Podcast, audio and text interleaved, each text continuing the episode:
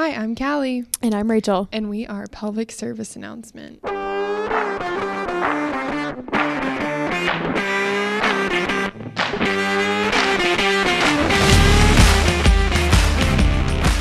I love our podcast so much. Like I I feel like we don't talk about it enough, but like this makes me so happy. I look forward to this every single week. I, no matter how tough Monday is, which rarely, like, I cannot tell you the last time I had a bad day at work. No. Like, the, like, the last time I left work upset or like felt like I could say today was a bad day, I really can't. I don't remember. I have days that are busier, I have days that are Sure. slower, but I really don't know that I've ever had like a bad day No. at work. Maybe like one bad patient Yeah, that like was mean, but that's it. but that's about it. yeah, and then like I see the next one and they're like joyous and happy to be there. So like I just truly don't think I've had a bad day at work ever or not that I can recall. And it's But- delightful. Regardless, no matter how Monday is, I know Tuesday's going to be a good day cuz we get to just, just sit and chat and talk to you guys. Talk to you guys about pelvic floor things and it's just so wonderful. And I feel like recently we've been seeing a lot of really, really positive things come from this podcast. Yes. Which I have loved. And we've been seeing a lot of what we're going to talk about today barriers to pelvic health. Yeah. We've been seeing a lot of those barriers be broken down because of this podcast. And that has been the most rewarding thing ever. I mean, to have people come in to our clinic because they heard the podcast, to hear that there was help out there, to have patients say that Yes. they share it with their friends and family who didn't think there was help out there, and then to get feedback. I mean, it's just so awesome. Or even to have current patients listen and come in and like regurgitate the information back to us. I'm like, that's Yes. four sessions worth of information literally. that you were already ahead of. Exactly. And we can spend our time now instead of me spending all this time educating. You've listened to six hours of content. Ye- yep. And you know all the things and can tell me all the things and have been doing all the things. Yes. So that's what's been really, really cool is I feel like in the past really six months we've had like this Mhm. huge growth and I don't know. I love it so much. it's just been awesome. It's just been awesome. Rewarding for yeah. sure. Yeah. I know I had a I had an eval come in a couple months ago and she was just like, "So I listened to all of your episodes. I've been limiting my bladder irritants. I've been drinking more water. I've been ignoring the first urge to go pee and I haven't been going just in case and these things have really improved. I still feel like I'm struggling with like X, Y, and Z." And I was like, Great, that's like the easiest fix ever. It's like you've already done all the you've already done the hard work. You've done the hard part, which is making those behavioral modifications. Now we can jump into the actual muscle and let's get into it. Let's let's go from here. And like you said, it's just like great. That's like three sessions that we don't have to spend, you know, working on some of those things. And just like to hear the areas it's been circulated through. Like I heard like there's groups of students like in different completely different states yeah, that, like, different programs li- than what yeah. we did. Um, there's a military base, not in this state. Yeah. That there's a military PT who's been circulating this pod. Like Yeah. all kinds of super crazy things that I would have Yeah. never ever ever dreamed of. Like our listener base has jumped. It's just been really, really awesome. and we so couldn't fun. do this without you guys. Like, Seriously. it it really fuels us when It we when you guys reach it reach out when we hear these things because sometimes it just it's like me and Rachel talking in a dark room and like does anybody care It feels like it's just us hanging out, but we we, love, love like just the response that we've gotten. Like never in a million years did we think that this podcast would get to where it has now. Did we think ever think that we would have patients flying in from halfway across the country just to come to Amarillo, Texas, to come see us? It's insane. It's And- insane. and then to continue to get like out of state patients Yeah. like that has been mind blowing to me It's Yeah. been really really awesome and just I feel very fortunate and we take all of that we take this so serious Yeah. we take our job serious we take this podcast serious it doesn't seem like it at times because we Right. have we have a We lot love of to have a good time with it. but we do we do take it very very serious This is our this is like our baby. It This is. is our this is our child. This is our baby. Like we love this podcast so much and we are so grateful to Optimal for allowing us to, you know, record on company time and sponsor this podcast and just really foster this environment for us to grow. It's been ugh, it's been awesome. delightful. I feel It's very, very fortunate. We're so lucky. so We'll stop bragging about how cushy our, our job is. we really just have the best life ever. Okay, no one if you want to join, we are still hiring BT dubs. literally, literally, it's it's an amazing place to work as a new grad or as an established clinician because we've got all kinds of people on staff. We've got anybody and everybody. Mm-hmm. All right. With that being said, we did want to talk about some common barriers we have found that prevent people from getting pelvic floor PT. Mhm. And it's all kinds of things from misconceptions all the way to maybe even like doctors can be a barrier, Mhm. unfortunately. Now, I want to preface all of this with saying a lot of our providers here in Amarillo are phenomenal. And so, and I know a lot of them listen to this podcast and share this podcast. We are not talking about you guys. You guys are the solution. no. You are not the problem.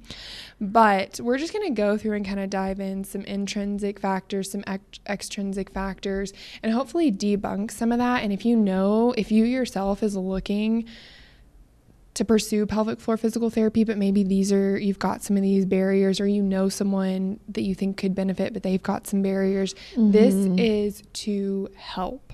Yeah. Help some of that. And Yeah. Just, again, just shed some light on everything. Yeah, because it's it can and I hear this time and time again of well this is pretty new, isn't it? Like this is really like this is and I think pelvic floor in general kind of gets like a rap for kind of being like a wee woo we're going to hold mm-hmm. hands and sing kumbaya and you know breathe in this certain manner and don't get me wrong we definitely focus on your breathing a ton but i feel like and I, and I always answer that question the same way of like the research has been around for a long time the research has been around for a really, really long time, but it is recently being utilized the way that it needs to be.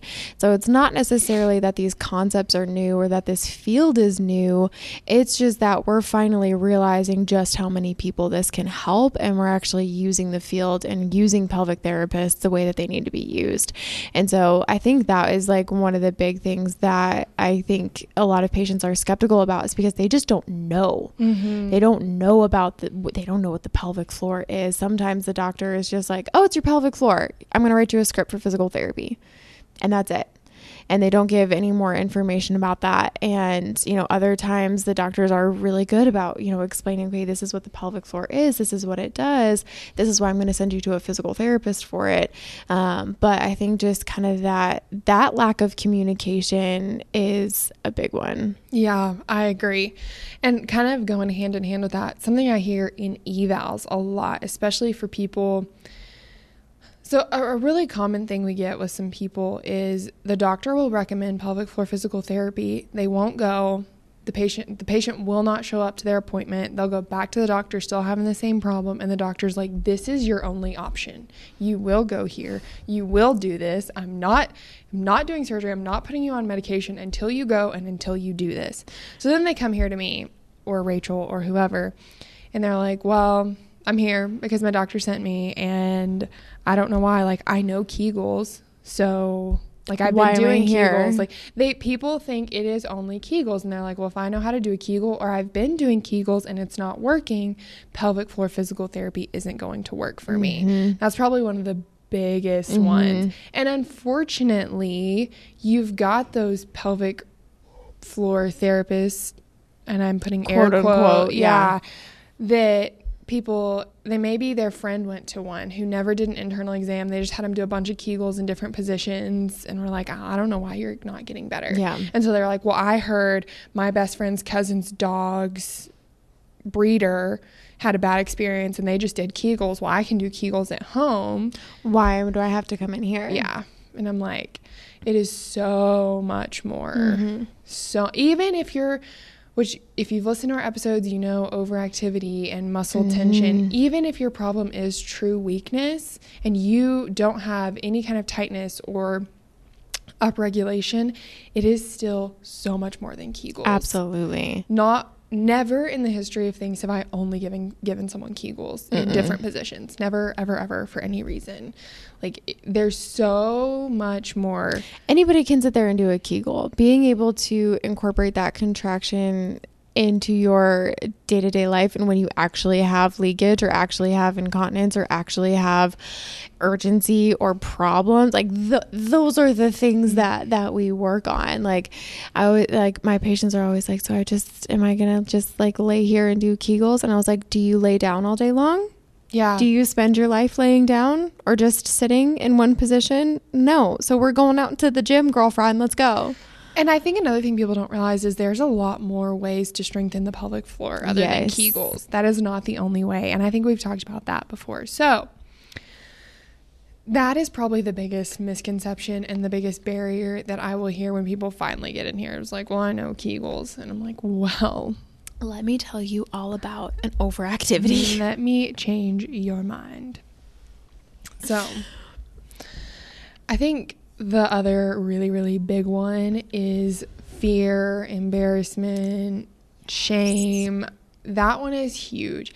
And that one is harder because it's not like it just a misconception I can clear up. Now, Mm-hmm. I did have, and I, it wasn't until the second visit that I figured out what was going on. But I had these, this sweet, sweet eval the other day who she was just so uncomfortable, like terrified. We had talked through things and I still couldn't figure it out. And it wasn't until the second session when she came in and we were talking about things and she was like, okay, so is this like, is this when you're going to shock me? And I was like, I'm sorry. What Huh? did you just say? And she was like, well, like they told me you were going to like shock me here. Like you're going to shock, Hoopst. shock my pelvic floor. host And I was like, oh no. No. And she was like, oh man. She was like, I've been terrified for that. Like, like I knew it was coming and I, I knew it was gonna hurt, but if it got me better. And this this poor girl's been having a ton of pain. And I was like, no, no, no, no. And I was like, okay, I'm sorry. I don't know where I missed that or and I was like, that's what I was picking up on. That was that kind of funky vibe. yeah I was like, no, no, never for like I'm not gonna shock you in here. And I was like, we do have TENS units. I don't ever use them, but those go like on the back or The nut- I was not- like, I'm not gonna put anything internal that's gonna shock you. That is like, I'm not gonna electrocute your pelvic floor. Like that does not happen in here. And I think that comes from I don't know if it's the those chairs or the, there are some like therapies like that. We don't do that here. We're not going to shock your pelvic floor No, no. here. We're definitely not going to shock your pelvic floor if you don't want your pelvic floor shocked. And Mm-mm. we're most we're not going to shock your pelvic floor.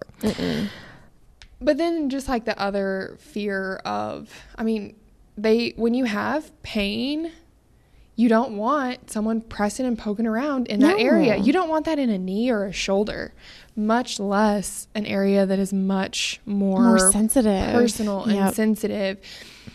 And so I think the biggest thing there is number one, that internal exam is so gentle, but number two, you don't have to do that until you're ready or even at all. I know Oh. I, I always tell people, you know, we if that's not something you're comfortable with, we're we'll do everything else. If you Mhm. get to a point where you're like, hey, I'd like to make more progress. I think I'm ready. I want to try that. It's always an option. Mhm. But usually I'll ask in, until I get an answer. I'll be like, okay, what are you thinking? But if someone tells me, I this is my line, I don't want to do this. I tell them, I'm not going to bring that up again until you decide you want it. You're going to have to ask me if that's something we can do. But just know that's always available to you. I'm not going to bring it up. Mhm. I'm not going to force it. I'm not going to push it. Since you've told me, you know, that's absolutely Yeah. something you're not interested in, but just know if you decide you want it, it's available to you. So, if that's a fear you have or someone else has, don't let that stop you because there's still things we can do. Absolutely. There's- and there's and your physical therapist like that was like one of the biggest things that they like shoved down our throats in PT school was like you have to be adaptable. You Mhm. have to think on your toes. Like in our practicals, our professor like our three professors would just be sitting there staring at you. Well, two of them would be staring at you. The other one would be actually playing the patient, which was terrifying. And so and then they'd sit there and they'd ask you be like, "What if she can't do that? What if that's super easy? What are you thinking about discharge plans?" But what about this? but what about this? And and they would literally just ask over and over and over again like and you know, okay, they're obviously really struggling to do that particular exercise or that particular transfer that you're asking them to do. What are you going to do different? What else could you do?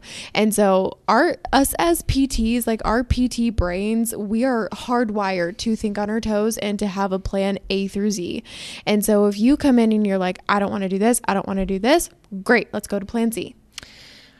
As a student, it was super frustrating being in practicals and right because you, you, want it black and white yes. you want it to be a yes or a no yes. the answer is a b c or d not all of the above as a clinician i didn't realize that that was some of the most practical mm-hmm. experience mm-hmm. i was gonna get yep. because you like i had someone the other day who came in who, they were like i've been throwing up and i'm sick and, and my plan was to go out into the gym and do some plyometrics yeah she was like i've been throwing up i'm sick i feel horrible i just didn't want to cancel she literally threw up in the middle of treatment. We did not oh, do plyometrics. No. or some days you like, you know what, we're going to have this intense workout and people come in with a migraine. I mean, you've yeah. just got to be able to think on your feet. Some days you come in and you were going to do internal and they're like, I don't want to do internal today for whatever reason. Mm-hmm. Great. What's your plan? So I tell people, I'm like, listen, there is always a plan B, C, D, E, F. You don't, and I, I tell people I'm going to recommend what I was thinking, mm-hmm. but just know that there is always a backup plan. If I, because I, whenever people come in, at the beginning of the session, I try to lay out what the plan for that session is for mm-hmm. them. Like, hey, this is what I was thinking yep. today, and then I get some input from them. Now, sometimes I'm like, here's the here's my plan for today. We're gonna go to the gym. We're gonna use some weights. We're gonna lift, and they're like, ooh, I don't really like want to do that. I was kind of sore, and I was like, "Were you in pain or were you a little bit sore?" I was a little bit sore. Okay, we're still gonna we're go still gonna do that. we're, we're still that is not, There's a difference between pain and soreness, sweet cheeks. There's a difference between I don't want to do that. Like, yep. Or yep. Mm, can we just do some manual? No, no, we cannot do all the feel good, happy, no. fun things. But if it's something you're truly have a fear about or a nervousness, or I have some people who don't want to do any kind of squatting. Like someone told me once, my doctor told me I can never ever squat because I had my knee replaced because I was trying to have him do a sit to stand. And I said, How do you sit on the toilet? And she was like, Oh. So oh. sometimes oh. it's just a little bit of education. Yeah. Like, yeah. this isn't going to hurt anything. Like, you're fine. I'm not going to mm-hmm. have you super load that and go into a deep squat position. Right, We're going to do right. the same functional activity that you've been doing. We're just going to get you stronger so you do it better, work different. on form. So sometimes education can really, really help ease fear. Another thing that we do that I really like, and our office staff is so good about screening, is a lot of times when people call to schedule that first eval, they're afraid and they have questions. And if our office staff gets a, a sense of that, mm-hmm. they're like, you know what? Let me have a therapist give you a call and yep. just kind of talk yep. you through some things, answer your questions. And so, a lot of times when people have that fear and that anxiety, we can call them, we can talk to them. And if even if we're not going to be the treating therapist, we're a therapist at the facility they're going to, and they feel so much better and then they're more likely to keep that appointment and have a positive experience. And that's all we want. We want people exactly. to get better and have a positive experience. yeah that's that's it. And you know like we said like we know that this is new for a lot of people. We know that this can be kind of terrifying. Like when i first learned about pelvic floor i was like wow that seems real invasive. I'm gonna do it anyway. When Callie first learned about the pelvic floor I said, Rachel, get out of my face. she said, Get out of here with all of your pelvic floor talk. I don't want to hear it. And look at us now. Look at us now. Look at us now. look at us.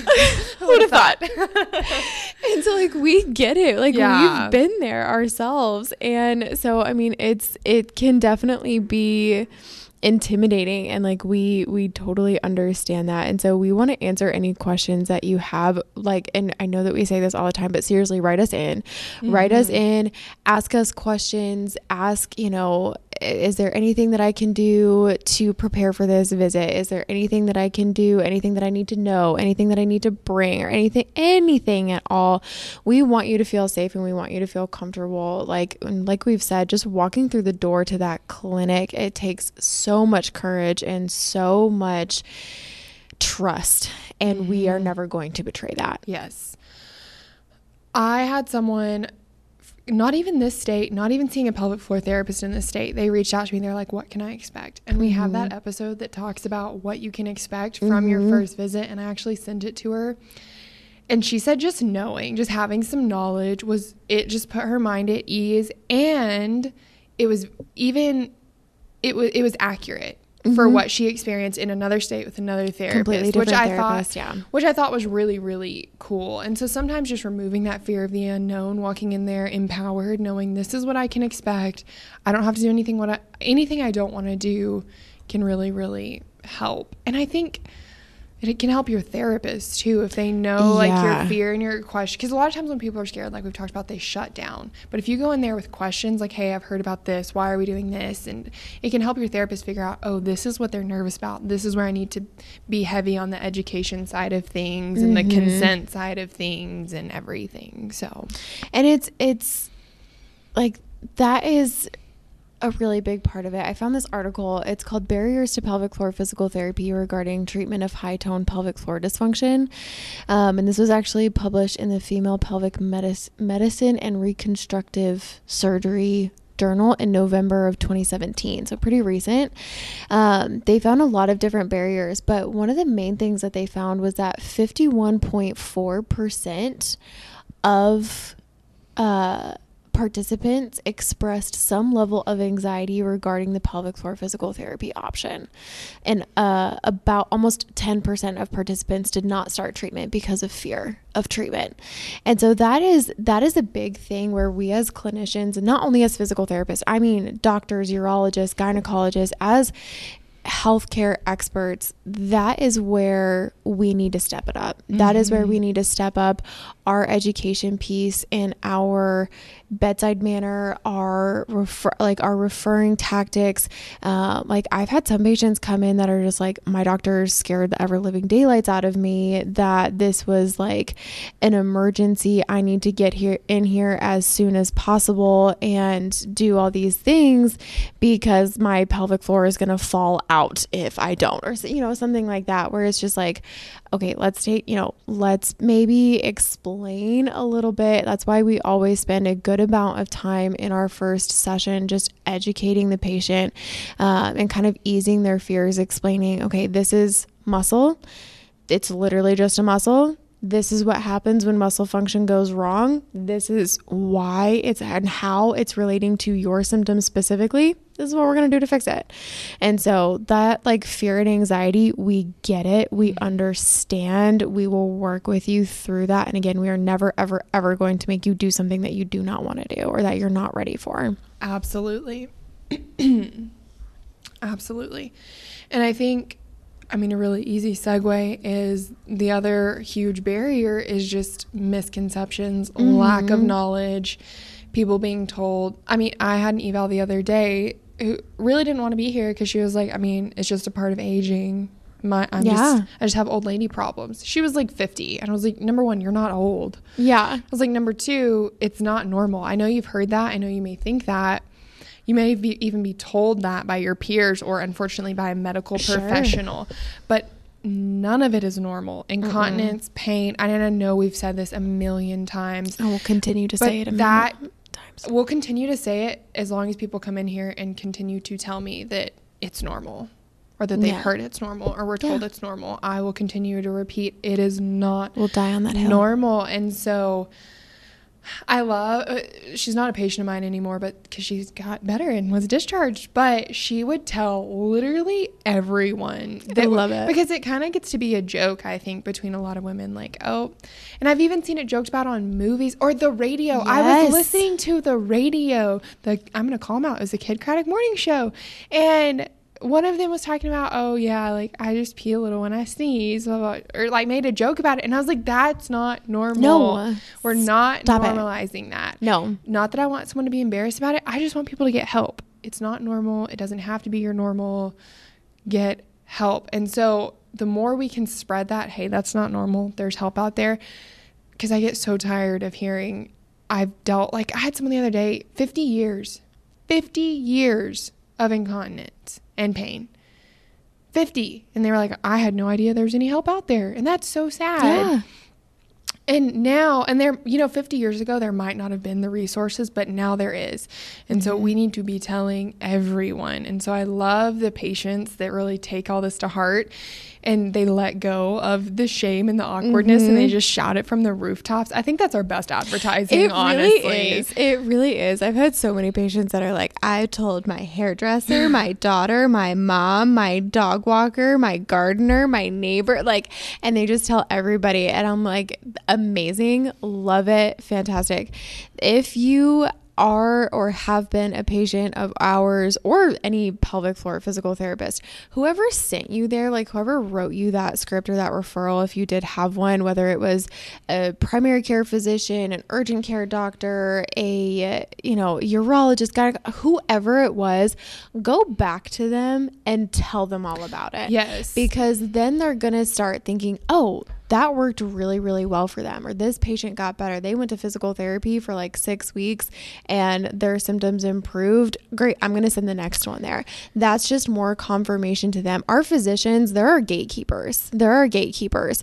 And they if they don't know how well you're doing or how well it's working, they're not going to know to continue to send more patients to you. Yes, we send them our notes and we send them like the objective measurements and your progress towards therapeutic goals and things like that. But hearing it from the patient's mouth is like 10 times better because they can see and like I've had so many patients that are like, I literally just gushed about you to my doctor and like it was amazing. You know, when they come in there and they're just like, I'm fixed. I'm better. I don't have to deal with this anymore. And like that freedom that that gives you is again, that's going to cue them be like, all right, we need to start sending more people here. We need to start sending more patients. So I have a really good example of this. I did a little bit of marketing to some family nurse practitioners and I got one patient from them out of that marketing. That one patient did super great, went back, told them, and then I had another one who had requested to come here from that doctor. Again, patient did great, told them. This nurse practitioner now screens every person they see. They ask, Do you have incontinence when you blah, blah, blah? And so I actually had an eval the other day, and I was like, Well, what's going on? She was like, Well, you know, I've had this normal incontinence for a while, but I was at my, you know, annual checkup. My doctor asked me about this, and the minute I said, "Well, yeah, the normal amount," she just said, "All right, you're getting a referral to pelvic floor physical therapy." And this patient, it wasn't even love to hear. She didn't even bring it up to yeah. the doctor, and this wasn't a gynecologist or a urologist. This was just a, a family practitioner who was like Beautiful. screening for this, and I just was so proud. Can we send her flowers? Literally, Does I, she need cookies? Yeah, I was like, I want to send a thank you to this person because this, this is people who didn't even know that she, this woman didn't know there was help for yeah, this. didn't and, know that it was and would have yeah. never brought it up to her doctor because she thought it was normal and the doctor screened for it or the, the, nurse practitioner screened for it and gave her a referral. Beautiful. And now she's doing and fantastic. She's doing amazing. And that was that was really really huge to me. It just again that's that's where it's important that we as PTs we talk to our providers, our providers that are willing to listen. It it just benefits patients and it benefits the medical community and it just does great things. I love it. I love it. so, besides, you know, the education and the anxiety, the fear, the perception, that kind of thing, some of the other barriers that were found, and again, this is coming from literally this article, Barriers to Pelvic Floor Physical Therapy Regarding Treatment of High Tone Pelvic Floor Dysfunction. Some of the other top barriers were perceived lack of utility, which again, we talked about that. Uh, Um, financial constraints. That was a concern for about 50% of participants were financial constraints. Um, most physical therapy clinics accept all insurances. And that is not a blanket statement for the entire country. I cannot speak to what happens in Alaska. But for the most part, if you are going to physical therapy, they're going to take health insurance. Um, us here at Optimal, the only insurance that we do not take is Medicaid. And usually, if you do have Medicaid, you also have some sort of supplemental insurance, and that we usually take as well. Um, most clinics will also have a self pay option where we don't even bill your insurance, we don't even go through your insurance. You just pay a flat rate of whatever the clinic decides that number is, and we go from there. Our self pay rate is one of the most affordable in town. It very much is. Like, if not the most affordable. 100%. I'm not going to say it on here. If you have questions, call the yeah. clinic. But it's one fee. It's one rate and it's the same whether it's an eval, whether it's a mm-hmm. follow up, whatever. It's the same fee mm-hmm. each time. You're not going to be surprised. Yep.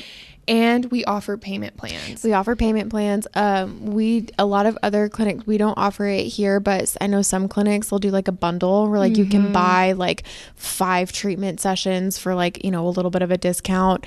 Um, I don't think we have that. I think we you have- have to be a cash based I think so. place because there's when you accept insurance, specifically Medicare, there are some constraints with what you Yeah. can do with Yeah. things like that.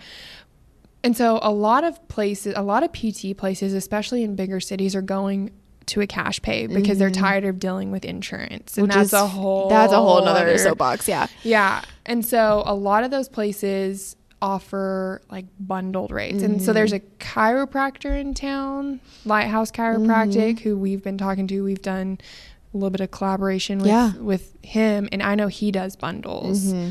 For things like that. And he was like, "Oh, you guys should do that." And then I could tell my and I was like, "Well, unfortunately, we don't take insurance." Insurance is hard. Yeah, but our self-pay rate like I said, it's one of the most affordable in town, if not the most affordable. Mm-hmm. and, and we do have payment plans and most most clinics will most Mm-hmm. clinics will so don't let that be a significant barrier to you most clinics will work with you with what you're able to do and able to afford pelvic floor pt is also a little bit different than your normal physical therapy right you're not in here two to three times a week for you know 20 minutes 30 minutes you're in here once every couple weeks for 45 and that's again that's at our clinic. I can't speak to all the other ones. But you know so we can we can spread those out. Like i got some mm-hmm. patients that are like i can't afford to be here every week. I'm like great. I'll see you once a one, once a month.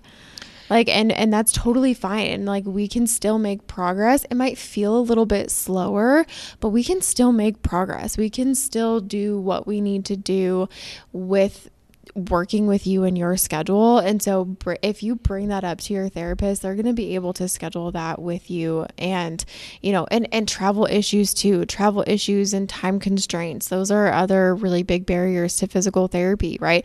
Like we said, we had a patient fly in from Florida. We've had patients come in from Oklahoma, from New Mexico, um, Arizona. Arizona. And so all of these places that are not you know, not a 20 minute drive down the street like oh, let me just like go run errands on my way home kind of thing. And so again, we will work with you. Like we were able our patient that came in from out of state, you know, we were able to see her, you know, a couple times that week. We were able to fit that in longer. We were able to, you know, work with her. We're able to we're we're able. We are able. Yeah. Whatever it is, whatever we need to do, we'll do it. the cool thing about pelvic floor, unless it's some like specifically something post op, like Mm-hmm. We are not bound by the like six week healing time where we've only got so much time to get X amount of range of motion Mm-hmm. Right. or the 12 week or whatever. This isn't a knee replacement. when you've had this problem for 50 years, luckily there's no. br- I mean, we want to get it fixed as quickly and as efficiently as possible. But there's a couple things that make pelvic floor unique in that we're not bound by those healing times. We're not trying to get specific range of motion back while you're healing, so we can spread those visits out. And a ton of it is behavioral modification. Yes. So if you're someone who's able to be very, very self disciplined, you're going to be able to get by and make a ton of progress, even if you're not in here all the time. exactly. Now, I have some people who I really need to see only once a month who I see every single week because they just don't have self discipline. Yeah. It's like they've got to come in here because they, I had someone straight up tell me, she was like, if I don't know I have to answer to you next week, then the week between I see you, seeing you, I just won't do anything. And I'm like, okay, well, Okay, eventually yeah. you are going to have to start doing things on your own. But so yeah, there's there's a lot of a lot we can do and that is all part of that day one conversation. I always mm-hmm. it's kind of like the exercises i tell people this is what i would like. In an ideal world i would like to see you once a week for x amount of weeks mm-hmm. every single week. And that that's also going to be the most efficient and quickest way to get these problems better. So people who are like i want it fixed all right. You got to do this. you got to be this today. compliant. Yep. yeah. Then I ask them, does that work for you?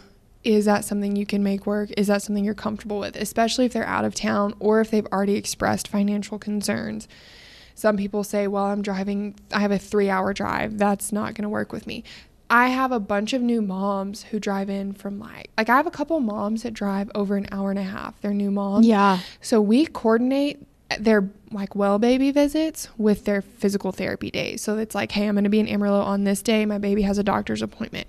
Great. We'll get you on the schedule for that day. So we work with people and most clinics Yes. will also work with you. Yeah, we want to again, this is like we're here for you. And so we want we want you to get better. We want you to see improvements. And so we're going to work with you and get that done however we can, however we need to. So I think that, you know, kind of like you were talking about that kind of accountability that was another big uh big barrier that i found to, like success with pelvic floor pt was just inadequate self-discipline. And this is definitely a conversation that i've had with a lot of patients. Unfortunately i have discharged patients before that just were completely non-compliant. I'm like listen girlfriend insurance is going to look at this and see that you haven't done your exercises, you haven't completed your behavioral modifications, and that you're not making progress. And so they're not going to pay for it. And I really don't want you to get stuck with this big old medical bill at the end of this.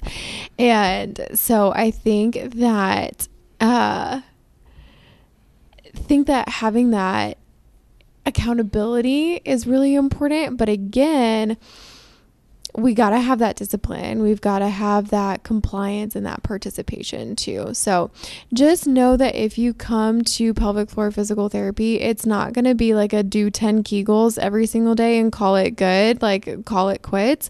There's going to be a lot more to it, but adherence to those things that we tell you, like, trust us when we say we've seen it firsthand. These are the things that are going to help. Mm-hmm.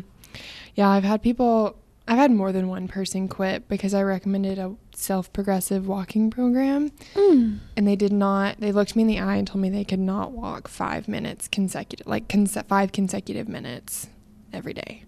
Okay. And so I've had people quit. So That's one way to do it. again, there is some, there is some self discipline in this. 100%.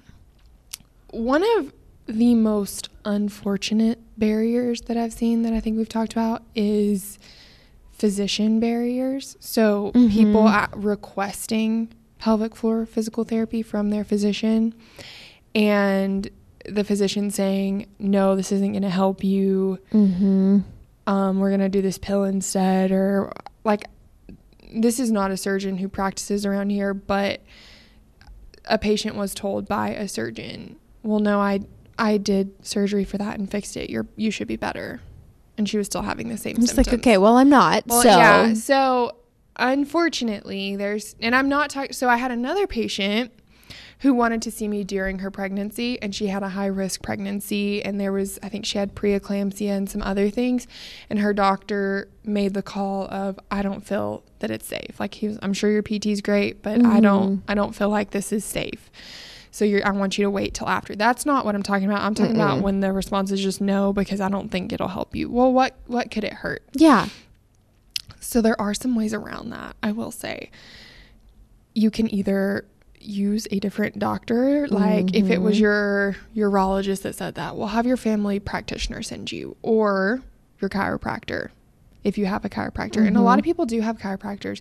And there's like this I think battle or this idea that there's like this battle. It's like PT or chiropractor. Like you can't do both. Like that we hate each other. Mm-mm. We don't. Um, and we can actually really, I think, have a really, really symbiotic relationship. Yeah, A there's really- a lot of things that we can do together here. If we will just collaborate, I think collaboration between PTs and chiropractors can really, really help patient improve patient Yeah. outcomes. And at the end of the day, that's all we both care about is patient outcomes. So we definitely don't hate chiropractors or have problems with chiropractors. No. And I think they can be a really, really good tool for people, especially, you know, people who are trying to get into physical therapy and having some problems with that. Yeah, absolutely. They're they're a referral source just the same way our physicians and urologists are, and we need to we need to work together with them. So Yeah. Got any other barriers? Those were the big ones. Yeah. Those were the big ones that I could think of. Like I said, this when that girl was afraid I was gonna shock her, I was like, we gotta talk about Yeah. this. There's just What is going on here? yeah, I think at the end of the day, this does have to be something you want to do. Mm-hmm. And so if it what I think people who either are thinking about therapy and, and they haven't pulled the trigger yet, I like seriously take a look and, and ask yourself why. Like why am I not doing this? Mm-hmm. Are you afraid it's not going to help? Do you not know enough about it? Are you scared of the internal exam or whatever it is? And once you figure that out, message us and be like, Mhm. hey, this is what I'm concerned about. And we are more than happy to talk to you. We're more than happy to talk to anyone. We've, we talk to people. We talk to patients on the phone all the time. We talk to people on Instagram. I don't love, usually, if people message me about like a problem on Instagram, I had one of my boss's patients DM me on Instagram because she had like through the podcast. That's And I was like, for your safety, because Instagram is not HIPAA compliant, I was like, I will give you both of our emails and like a phone number you can reach us at the office.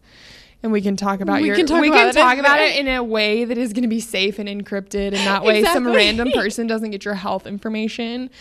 you're not here out here. But if you have questions and you want to talk about it, we, I will send you a work email of number. You can, Yes. Yeah, you don't have to just be D- DMing us about your urinary incontinence. Like we'll, if you want to talk and you want to talk in a safe way, we are more than happy to set that up. Absolutely. So, yeah, those are the big ones I had. Um, do you have a patient win? I do. Yes, I do. So, um, let me get all my thoughts straight. Um, yes, my patient, she is six months postpartum. Um, yeah, six months postpartum, and have been seeing her for a little bit of incontinence, a little bit of pain, um, mainly some like hip SI joint, a little bit of tailbone pain. She's been doing phenomenal, and she even said she was like, "This is literally one of like the easiest recoveries that I have ever had." And it's just awesome. That is literally the best feeling in the entire world. And she is doing fantastic. She literally just has very, very minor hip pain at this point and leaks only a little teeny tiny bit when she sneezes, when before it was like almost everything. So uh, we're doing fantastic. We're doing real good. I love that. We're doing real good. What's yours? I this one's super fun. Um, I had a she's retired, retired woman, and she took up pickleball when she retired, which a lot of people of It's getting really big in Amarillo. Well, especially pe- in people of retirement age, which I love because Yes. it's a lightweight racket, a lightweight ball. They're moving. We've got agility. We've got balance. We're getting active, so we've got some cardiovascular benefits. I I love it. I am such a pickleball. Big fan. I Big haven't fan. ever played, but I love it. I'm like, yes, all you It's fun. retired people, you start playing pickleball or golf or whatever and keep playing and keep active and you'll live forever. Anyway, she came to me. She was like, listen, I pee when I play pickleball and I want to keep playing pickleball and I don't want to pee when I play pickleball. And I'm like, Fair "Say- enough. Say less. And she's been able, I saw her the other day, she's been able to play pickleball with uh, no incontinence. Beautiful. And that's what I like when you're playing a sport and you have to worry. I had another a golfer or a tennis player. What I've had several of women of retirement age that pick up these hobbies and they're like, "Listen, when I hit a hard drive, I pee a little." Well, that messes with your golf game or your tennis game or your pickleball game if you're constantly having to worry Mhm. about incontinence and and that's just a really really fun thing to be able to like it's just fun because it's people who are already active who want to be active and i love that population no matter what age it is i don't care if it's a mom that wants to return to running or like i said my Mhm. eight i had a golfer that was 85 and she was like listen when i hit a hard drive i pee a little and i'm like i got you i, I just love stuff. stuff, like that It's good stuff. just it's it really really like feels that me that integration is so much fun of like getting into you know like return to sport or um just participation in sport in general like that is some of my favorite stuff to do. Those are some of my favorite exercises to do. I remember with my golfer, I was humbled real quick because we were simulating a golf swing. I don't know that I've ever, I mean, I've hit a golf ball successfully maybe three times in my entire life. So I was like, listen, I was like, show me your swing a couple times. And I was like, okay, my swing's not going to look good. so do as I say, not as I do. But I'm going Right, to talk you right. through what to do. And remember, this is in terms of your pelvic floor. While I'm, this is not going to look like a good golf swing, okay? But the words will help you. Listen to the words coming out of my mouth. And I remember the first couple swings I did, she was like, definitely won't be swinging like that. And I was like, no, but do what I told you to do with your pelvic floor and it'll be fine. And she did. And it was great. And same thing with the pickleball player. So, yeah, I just love I it. love stuff like that. So, right. I love it. did something make your overactivity worse? It's peak week for you. So It's there's got to be a million things. So, yep. So, my show is on Saturday of this week. Well, by the time it comes out, it will already be done and over with. and you'll have your pro card, knock on wood. Not at this show. Oh. Next one. Not at this one. Oh, the oh, next oh, one. oh, yeah. sorry, Yeah. just kidding. That's all good. It's all good. Doing doing a couple shows this year. So this one is kind of like our warm up show, um, just to kind of get like stage jitters out and everything before we head to Pittsburgh to do the big one. Oh, I So- still think you. I still think you're gonna win. But I hope so. I'm excited. I'm really excited. So, actually, this week has actually been really nice. Like the last week was hard.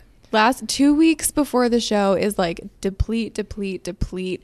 Like you look terrible. First of all, you feel terrible, um, and so that was what I was dealing with last week.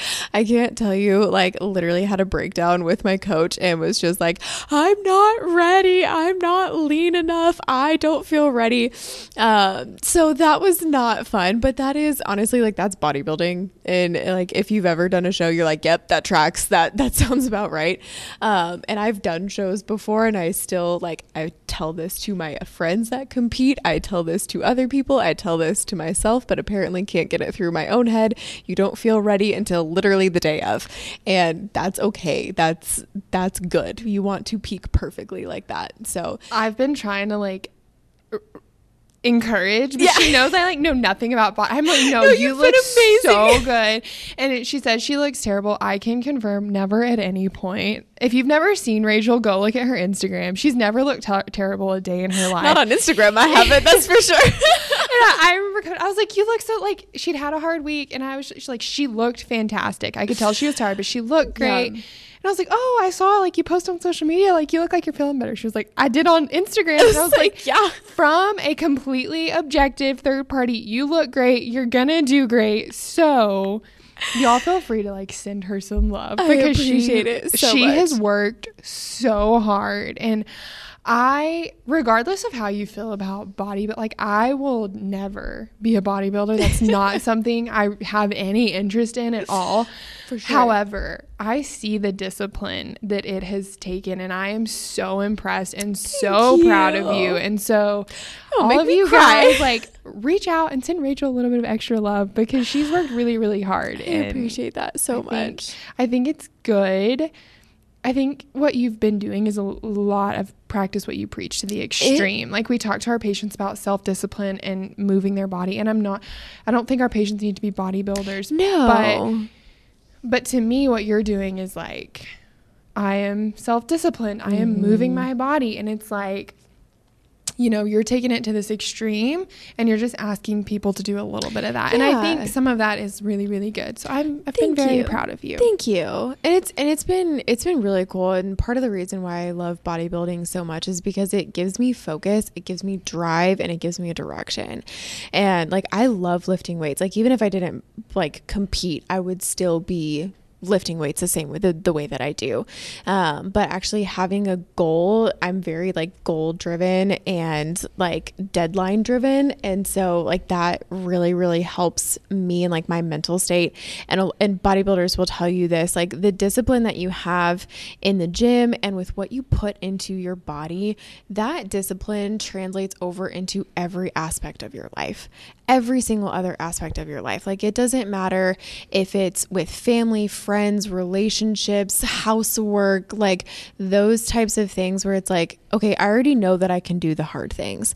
Like even though I don't feel like cleaning my kitchen right now on a Sunday night, I know that I'm going to start my week off better if it's done and over with. So, yeah, I'm going to get up off the couch, stop watching the homicide hunter, Lieutenant Joe Kenda, and get up and go, you know, get get my things done, mm-hmm. get get my get my life squared away. And so that's just been like one of the things that I love so much about bodybuilding and just this whole process is like I said, like that discipline translates over into every aspect of my life.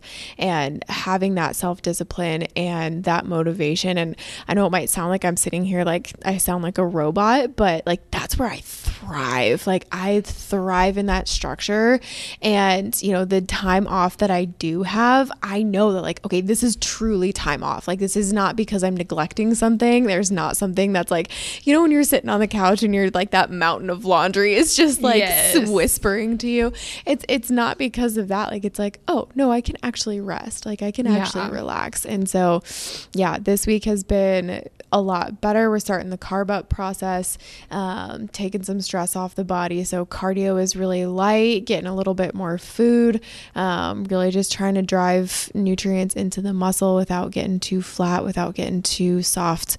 Um, but it's been it's been a cool process. It's been it's been really really fun this year. So can, can you guys tell she was raised by a marine? Yeah, literally.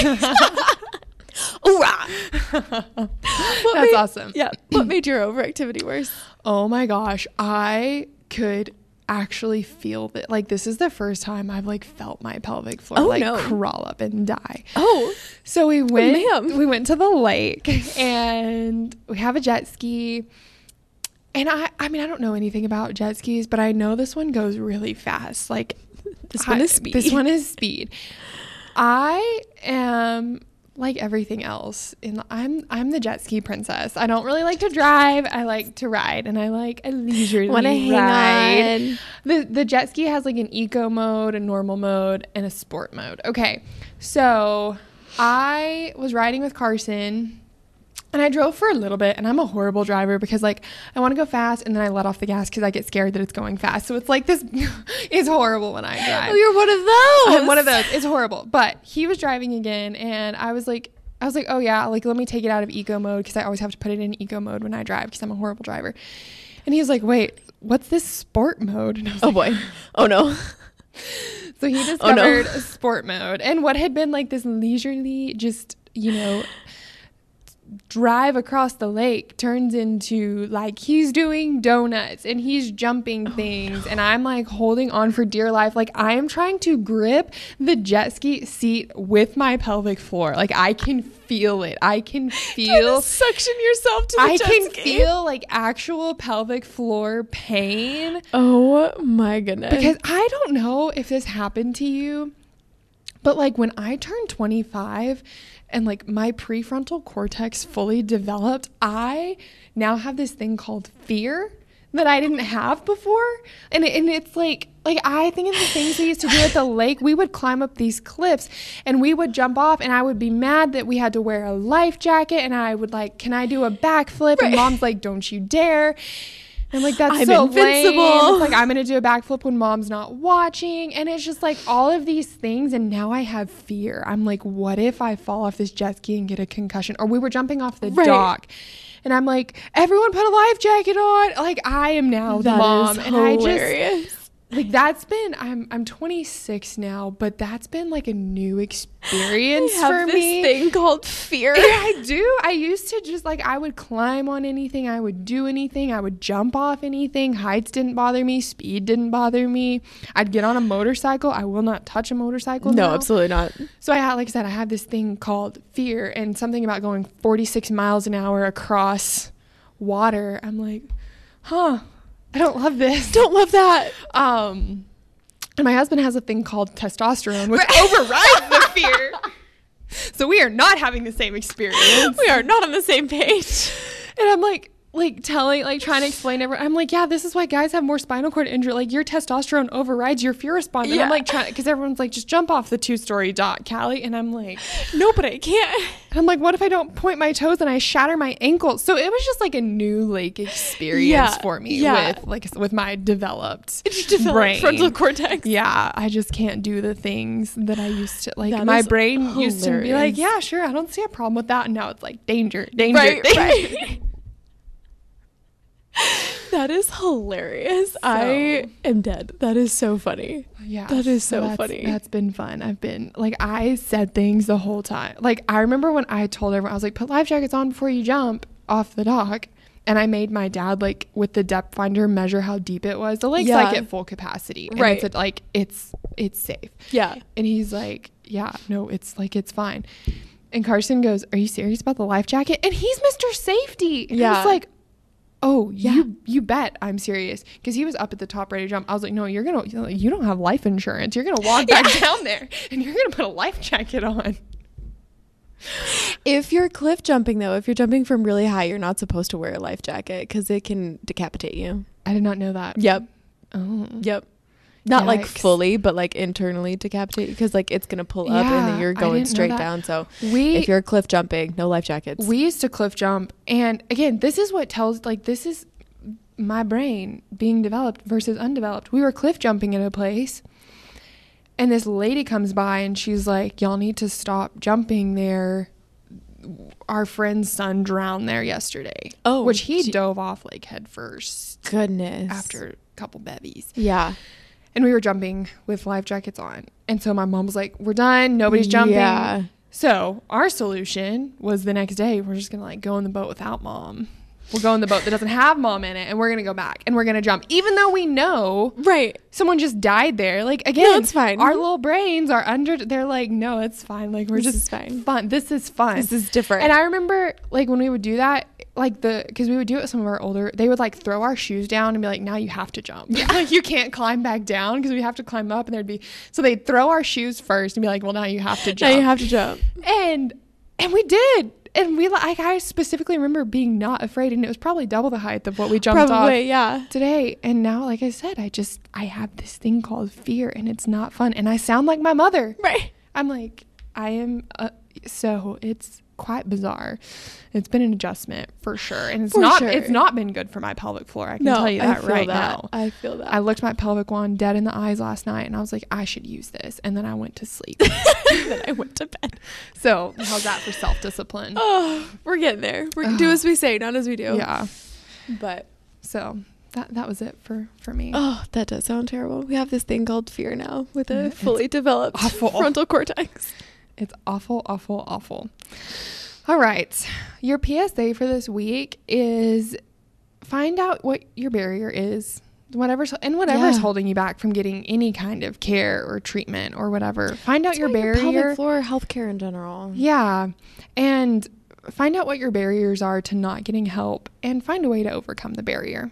That's a good PSA. So, That's a good PSA. all right. Well, we will see you guys next week. Goodbye.